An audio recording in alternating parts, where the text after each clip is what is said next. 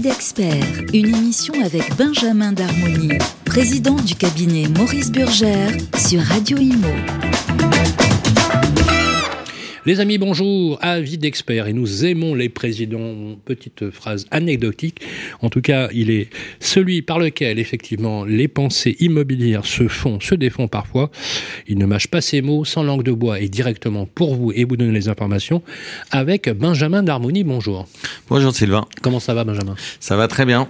Benjamin, remonté comme une pendule, on peut dire les choses comme ça. Nous avons titré l'émission, on a repris la phrase du film, mais qu'est-ce qu'on a encore fait au bon Dieu ? C'est finalement qu'est-ce que les bailleurs ont fait au bon Dieu pour être si mal menés ? Première info du jour, bon, ça a été rendu public, mais à mon avis, le temps que tout le monde se réveille, ça va être compliqué. Sur le site impots.gouv, dorénavant, on est tenu pour tous les propriétaires à usage résidentiel de déclarer son bien sur le portail. Eh oui Sylvain, les bailleurs ont de la chance, mais qu'est-ce que les bailleurs privés ont fait au bon Dieu ? C'est notre vrai sujet d'aujourd'hui, parce que incroyable, hein, après avoir évoqué le DPE, aujourd'hui nos bailleurs n'ont plus le droit de louer, alors qu'ils achètent un appartement ou qu'ils achètent une boutique. Donc soit c'est le DPE, soit c'est la plateforme Opérat qui leur a imposé des nouvelles obligations. Opérat, c'est Plateforme Opérat, c'est pour toutes les copropriétés ou tous les bâtiments avec plus de 1000 mètres carrés de tertiaire. Ils doivent aujourd'hui aller sur la plateforme Opérat pour aller saisir les consommations électriques de leurs locataires électriques et il me semble aussi le gaz. Donc, tertiaire, c'est-à-dire l'immobilier de commerce et l'immobilier de bureau. Exactement. Commerce, bureau, activité. Donc, voilà. Et pour les propriétaires bailleurs et ceux qui font de l'usage résidentiel, c'est le diagnostic de performance énergétique. Alors, c'est le diagnostic de performance énergétique. On a toujours les mêmes soucis, puisque aujourd'hui, je rappelle à tout le monde qu'à chaque fois qu'on utilise un diagnostiqueur, puis un deuxième diagnostiqueur, les résultats ne sont pas les mêmes. Ça pose un réel problème aujourd'hui de l'outil utilisé par les professionnels. Ils le reconnaissent eux-mêmes. Une seule personne ne le reconnaît pas. Aujourd'hui, c'est l'État. Ils ne comprennent pas qu'il y a un problème. Aujourd'hui, que si vous êtes propriétaire d'un appartement au rez-de-chaussée ou un appartement au dernier étage, très sincèrement, c'est très très compliqué de vous retrouver avec une note mieux que F ou G. Et donc, par conséquent, ça met nos bailleurs dans des situations extrêmement complexes. Alors, on s'était dit, peut-être que ce sera tout, peut-être que le bailleur a assez à faire, mais non. Mais non, aujourd'hui, on impose à nos bailleurs d'aller sur impots.gouv et de faire leur déclaration de patrimoine. La résidence principale est telle qu'on c'est obligé aussi pour ceux. Alors la résidence principale n'est pas concernée, pour autant elle est bien inscrite dans ce module. Rappelons que c'est quand vous allez sur le site impots.gouv, c'est le cinquième icône qui s'intitule bien immobilier. Et alors là, il faudra que vous vous munissiez de tous les éléments pour pouvoir bien répondre aux questions. Alors, bien répondre aux questions, c'est prénom et nom du locataire, c'est la date de naissance de votre locataire, c'est sa date d'entrée dans les lieux, et c'est le loyer qu'il paye. Et bien évidemment, il faut que vous indiquiez si c'est un loyer qui est encadré ou non. Ah, d'accord. Les chiffres, la DGFIP dit que 34 millions de propriétaires seraient concernés par cette annonce, ce qui représente 73 millions de locaux à usage d'habitation. C'est colossal. C'est colossal, mais tout ça dans un temps record. C'est-à-dire qu'on vous dit, ça sera du 1er janvier au 30 juin, donc ça, il faut absolument respecter ces dates. Sinon, vous aurez une amende par lot, et je dis bien par lot, de 150 €. Waouh. Donc, la date butoir, c'est quand ? 30 juin de cette année. Mais il n'y a pas un Français sur 100 qui le sait. Yeah, malheureusement, nous, en tant que professionnels, on a averti nos clients, on les met en garde, on leur donne toutes les informations pour faire. Mais sincèrement, vous avez beaucoup de clients qui, malgré les informations à leur possession, ils ne peuvent pas le faire. Est-ce que vous allez le faire à leur place, finalement ? Mais on ne peut pas, puisque pour le faire à leur place, il faudrait avoir leur code toutes les informations qui sont privées. Mais alors, attendez que je comprenne bien, ça vous met dans une situation incroyable. Ça veut dire que le propriétaire qui, par exemple, l'a pas vu, va pas le faire, etc., pourrait même s'en prendre à vous en tant que professionnel. Ouais, vous auriez dû m'avertir. Ouais, je sais pas le faire, faites-le. En fait, tout ça, c'est aussi de nature à compliquer les relations avec vos clients, quelque part. Et évidemment, vous avez la question du défaut de conseil. Et c'est pour ça que nous, on communique. Nous, professionnels, tous les professionnels communiquent sur ce sujet pour que les bailleurs, leurs clients, ne leur disent pas « Monsieur, vous ne m'avez pas dit que, vous ne m'avez pas prévenu ». Et nous, on prévient, on informe et on met en garde surtout. Il y a une nouvelle source de revenus pour le gouvernement un peu trop facile, à mon goût. L'idée est quand même qu'ils nous donnent le temps de pouvoir faire. Question, comment ils vont contrôler ? Si quelqu'un le fait pas, qu'est-ce qui se passe ? Concrètement. Ah bah concrètement, aujourd'hui, automatiquement, quand vous allez dans un impots.gouv, vos biens sont relatés. Et il va falloir indiquer si les informations qui vous sont données sur le site actuel sont bonnes. Donc on va tout de suite savoir celui qui est allé de celui qui n'y est pas allé. Donc ça, c'est un problème. Moi, je voudrais quand même, aujourd'hui, qu'on puisse pousser un petit coup de gueule. On a la plateforme Opérat. Cette plateforme concerne principalement des professionnels de l'immobilier, puisque le tertiaire concerne plus les professionnels que les particuliers. C'est clair. Pour la plateforme Opérat, on avait l'obligation d'informer jusqu'au 1er janvier 2023. Et ils donnent la possibilité aux professionnels, détenteurs de propriétaires de tertiaires, d'avoir jusqu'au 1er janvier 2024 pour informer cette plateforme et pour remplir les données de leurs locataires. Par contre, les particuliers, eux, ils ont que 6 mois. Et si, au 30 juin 2023, ils n'ont pas fait le nécessaire, eh bien là, c'est 150 € par lot. Il y a 2 poids, 2 mesures, et très sincèrement, c'est incompréhensible. Alors, c'est pour ça qu'aujourd'hui, nous, on dit, mais qu'est-ce qu'ils ont fait ? Qu'est-ce qu'ils ont fait pour être si peu aimés par ceux qui nous gouvernent ?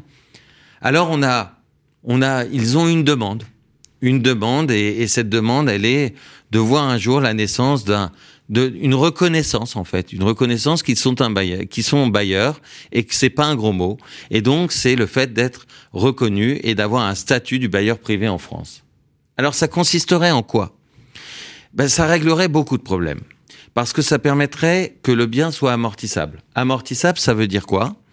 Ça veut dire que vous pourriez déduire, en fait, de la valeur de votre bien sur une durée d'amortissement, les loyers que vous percevez. Ça voudrait dire que fiscalement, vous auriez un avantage à effectivement effectuer les travaux de rénovation énergétique dans votre bien, et même peut-être on pourrait imaginer que les loyers soient capés à un certain montant pour que l'effort soit fait et à la fois par le bailleur et à la fois par l'effort transmis, si je peux m'exprimer ainsi, vis-à-vis du locataire, pour que, effectivement, plutôt qu'un encadrement des loyers, eh bien, les bailleurs pourraient aujourd'hui caper leurs loyers pour que les locataires payent moins cher. Alors, on l'a vu avec cette surenchère normative, je vais essayer de me faire l'avocat du diable, mais quel est le but du gouvernement ? Est-ce que le but, c'est de se constituer une base de données complète pour cartographier éventuellement l'habitat, et à la limite on peut comprendre ce que j'appellerais moi la politique du peuplement, avec là où il faudrait identifier les zones immobilières denses, pas denses, etc. Ou est-ce qu'il y a un sous-jacent, Benjamin Darmoni, qui fait que finalement l'État va encore mieux contrôler, plus contrôler, pour mieux taxer, voilà, pour être très clair. Bon, alors, personne, Sylvain, n'est dupe. Pour vous, c'est une manipulation fiscale ? Non, mais sous couvert de sous couvert de la taxe d'habitation, parce que l'excuse, c'est quand même la taxe d'habitation. Ce qui est visé par le gouvernement aujourd'hui, c'est les résidences secondaires. Je comprends ce que vous voulez dire. Alors attendez, vous, le professionnel. Donc moi, j'ai une résidence secondaire. Oui. Je paye la taxe foncière, vous êtes d'accord ? Vous payez la taxe foncière. Mais comme je l'occupe aussi, puisque je vais en vacances, je dois payer aussi la taxe d'habitation. Et voilà. C'est ça. Et c'est ça l'idée. D'accord. Et l'idée, c'est qu'ils s'y retrouvaient plus. Mais c'est déjà le cas aujourd'hui. C'est déjà le cas, mais aujourd'hui, ils n'avaient pas de base de données pour pouvoir bien facturer, entre guillemets. C'est très étonnant. À côté de cela, vous avez la taxe des locaux vacants. Ah oui, alors expliquez aux Français. Alors qu'est-ce que c'est que la taxe des locaux vacants ? C'est que si vous laissez un lot vide plus d'un an, vous êtes redevable de la taxe des locaux vacants. Alors à ça, je dis à tous les auditeurs, attention, si votre appartement est en travaux, vous n'êtes pas redevable de cette taxe, donc vous devez apporter la preuve. Et si votre appartement est mis en location, vous n'êtes pas non plus redevable de cette taxe. Donc voilà, donc il y a... Elle est de combien la taxe ? On nous pose la question. Alors la taxe, malheureusement, c'est un calcul savant, je suis totalement incapable de le dire. Voilà, c'est toujours une surprise. Est-ce que ça peut correspondre au montant d'une taxe foncière ? Non, c'est moins cher. Non, c'est moins cher. Ah oui, d'accord. C'est moins cher quand même. Mais okay. mais pour autant, ça reste toujours une taxe. L'idée, c'est d'inciter les propriétaires bailleurs, au lieu de payer une taxe inutile, c'est mettez votre bien en location. Ça peut s'entendre. Alors ça peut s'entendre. Je suis d'accord. Mais c'est toujours du flicage. On est toujours en France sur du flicage. Donc là, on recherche les informations pour les résidences secondaires, on recherche les informations pour la taxe des locaux vacants, et aussi, n'oublions pas que ça permet aussi de vérifier l'encadrement des loyers. Pourquoi l'encadrement des loyers ? Parce que sur le site d'impots.gouv, vous avez aussi le nombre de mètres carrés. Oui. Donc ils pourront très aisément contrôler si le propriétaire rentre ou non dans l'encadrement des loyers en zone tendue. Donc ça veut dire qu'effectivement pour eux c'est un triple avantage. Le premier c'est de se constituer une data sur un volume quand même, que quand vous me dites que ça concerne 34 millions de propriétaires, 73 millions de biens à usage d'habitation, hein, vous l'avez dit, c'est juste considérable. Le deuxième point, c'est celui qui touche effectivement le fait de cibler en termes de fiscalité locale les biens concernés. Et trois, finalement, quelque part, c'est une façon de contrôler ce qui n'est pas délocalisable en termes de création de richesses, d'investissement et autres. Est-ce que vous craignez pas ?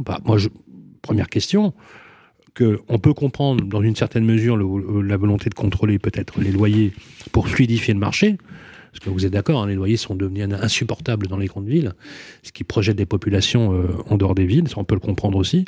La question c'est, à votre avis, est-ce que tout ça reflète une incapacité peut-être de l'exécutif à aborder sereinement la question du logement en France ?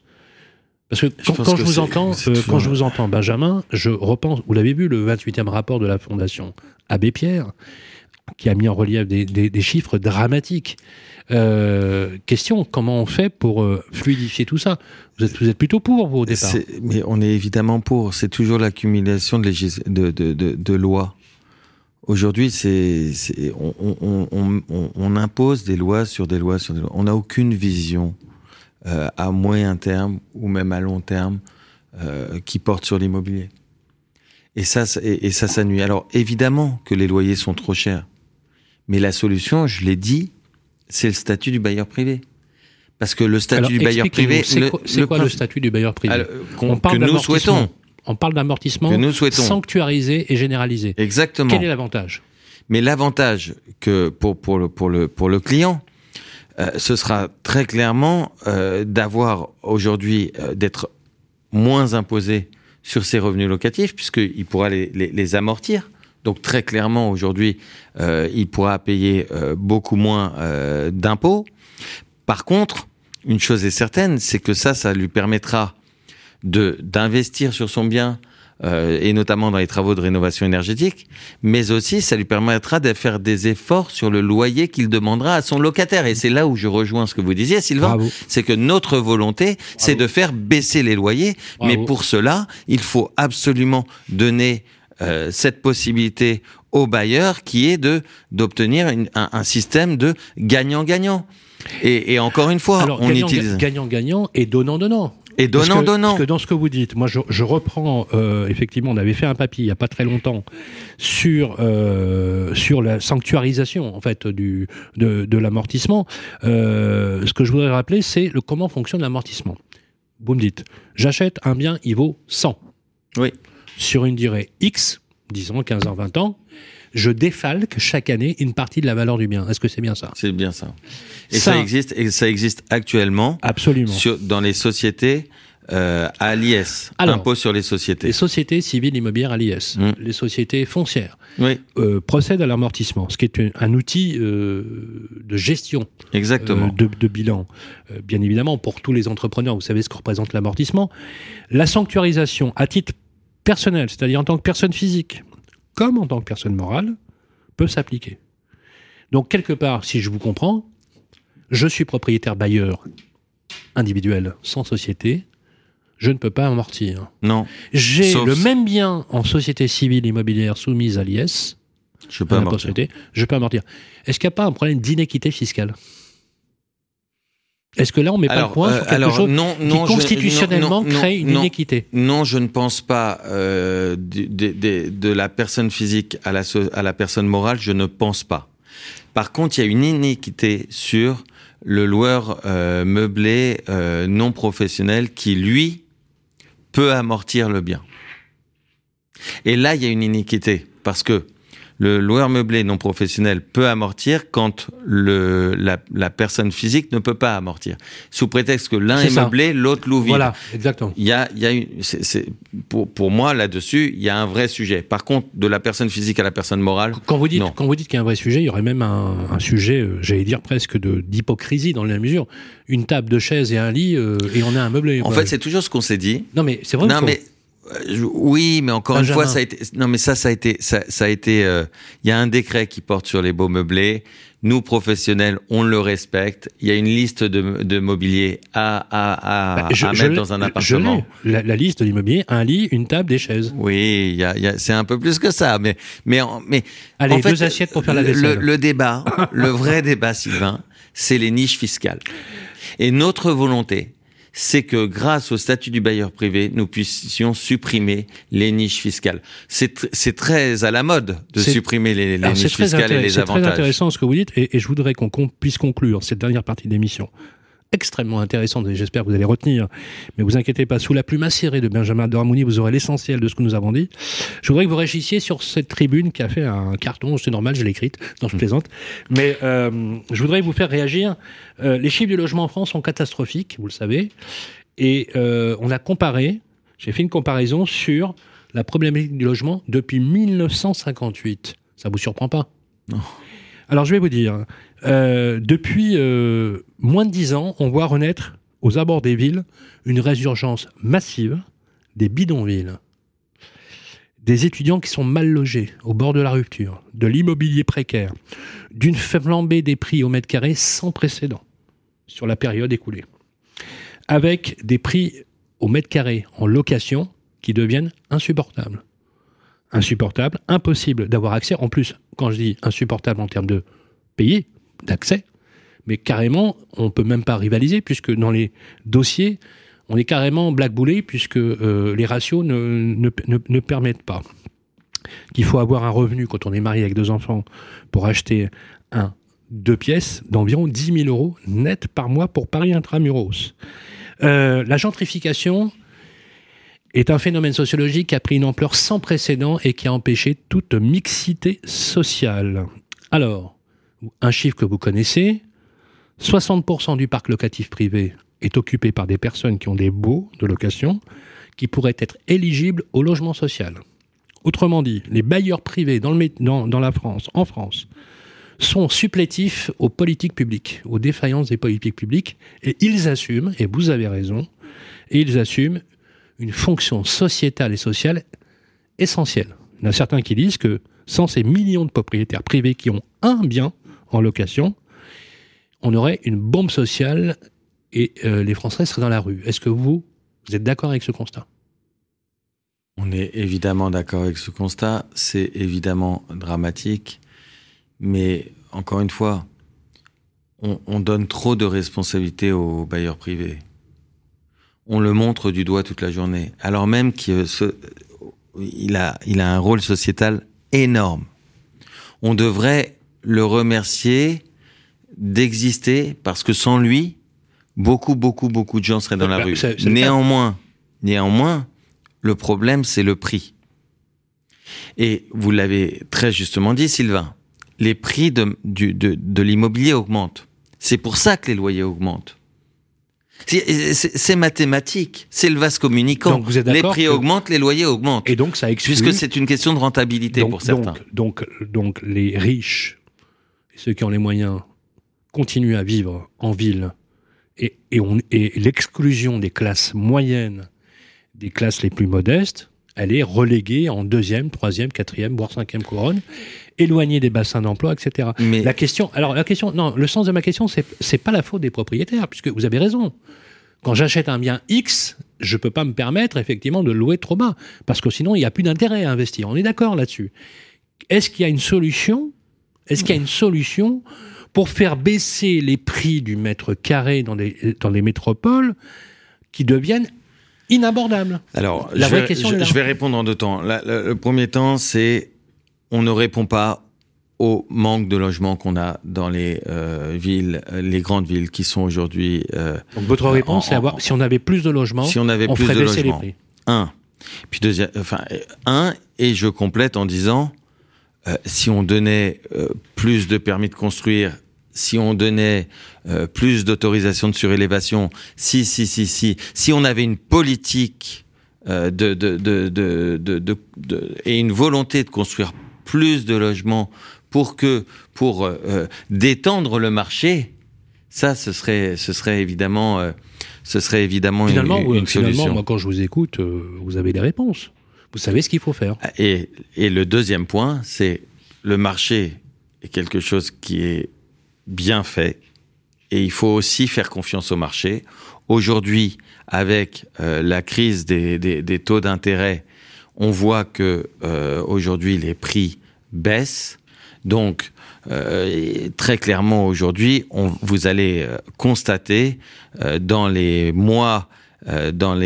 j'espère pas trop longtemps, mais peut-être dans les 2 années à venir, que le marché va revenir, le prix de marché va revenir à un prix qui sera un petit peu plus cohérent qu'il n'était. Souhaitons qu'il soit tolérable, surtout pour les populations. Je vais conclure sur un passage que j'ai repéré sur BFM Business. Wilfried Galland, un économiste connu, disait sur l'antenne de BFM Business, il remerciait l'État de ne pas avoir bridé l'industrie et les investissements dans le luxe. Ça a de quoi nous laisser perplexes quand on sait que le logement a été bien matraqué sur le plan fiscal, sur le fait que ça loge les gens, donc ça pousse à l'interrogation un peu singulière. J'ai trouvé ça presque indécent qu'un économiste dise « Merci l'État, vous nous avez laissé tranquille sur le luxe » et que ce même État, effectivement, est une politique aussi défaillante. Vous êtes d'accord ? Je comprends votre position. Moi, je suis, j'ai une politique, j'ai un état d'esprit. Je suis pas vraiment les uns contre les autres. Je suis plutôt les uns avec les autres. Donc aujourd'hui, on a un secteur. Vous êtes d'accord qu'on a un sujet, oui, mais on a un secteur d'activité qui va bien. On a un sujet. On a le luxe est une des forces françaises. Donc je préfère qu'il le reste et je préfère le voir avec cette dynamique. Mais j'espère néanmoins que on pourrait effectivement alléger le poids qu'on fait supporter à nos bailleurs privés pour pouvoir leur donner un petit peu d'air à l'heure de la rénovation énergétique, à l'heure des obligations, même de déclaration, et notamment de leur patrimoine sur impots.gouv, eh bien, ce serait bien qu'on qu'on leur donne un peu d'air. Ce sera la conclusion de cette émission du numéro de février. Vous avez vu, toujours beaucoup d'informations. On va essayer quand même d'être pas trop anxiogène, mais quand même, il y a des vrais sujets. Merci Benjamin Darmoni. Merci Sylvain. Je rappelle que vous êtes le président du cabinet Maurice Burgère, administrateur de biens connu, reconnu sur l'île de France, bien évidemment. Le lien d'ailleurs vers le site et sur le podcast. On vous retrouve bien sûr pour la chronique de mars, toujours aussi en forme et toujours aussi combatif. D'ici là, Benjamin, prenez soin de vous et à toutes et à tous, n'hésitez pas, le replay et le podcast est disponible. Avis d'expert, une émission à réécouter et télécharger sur le site et l'appli radio.imo et sur toutes les plateformes de streaming.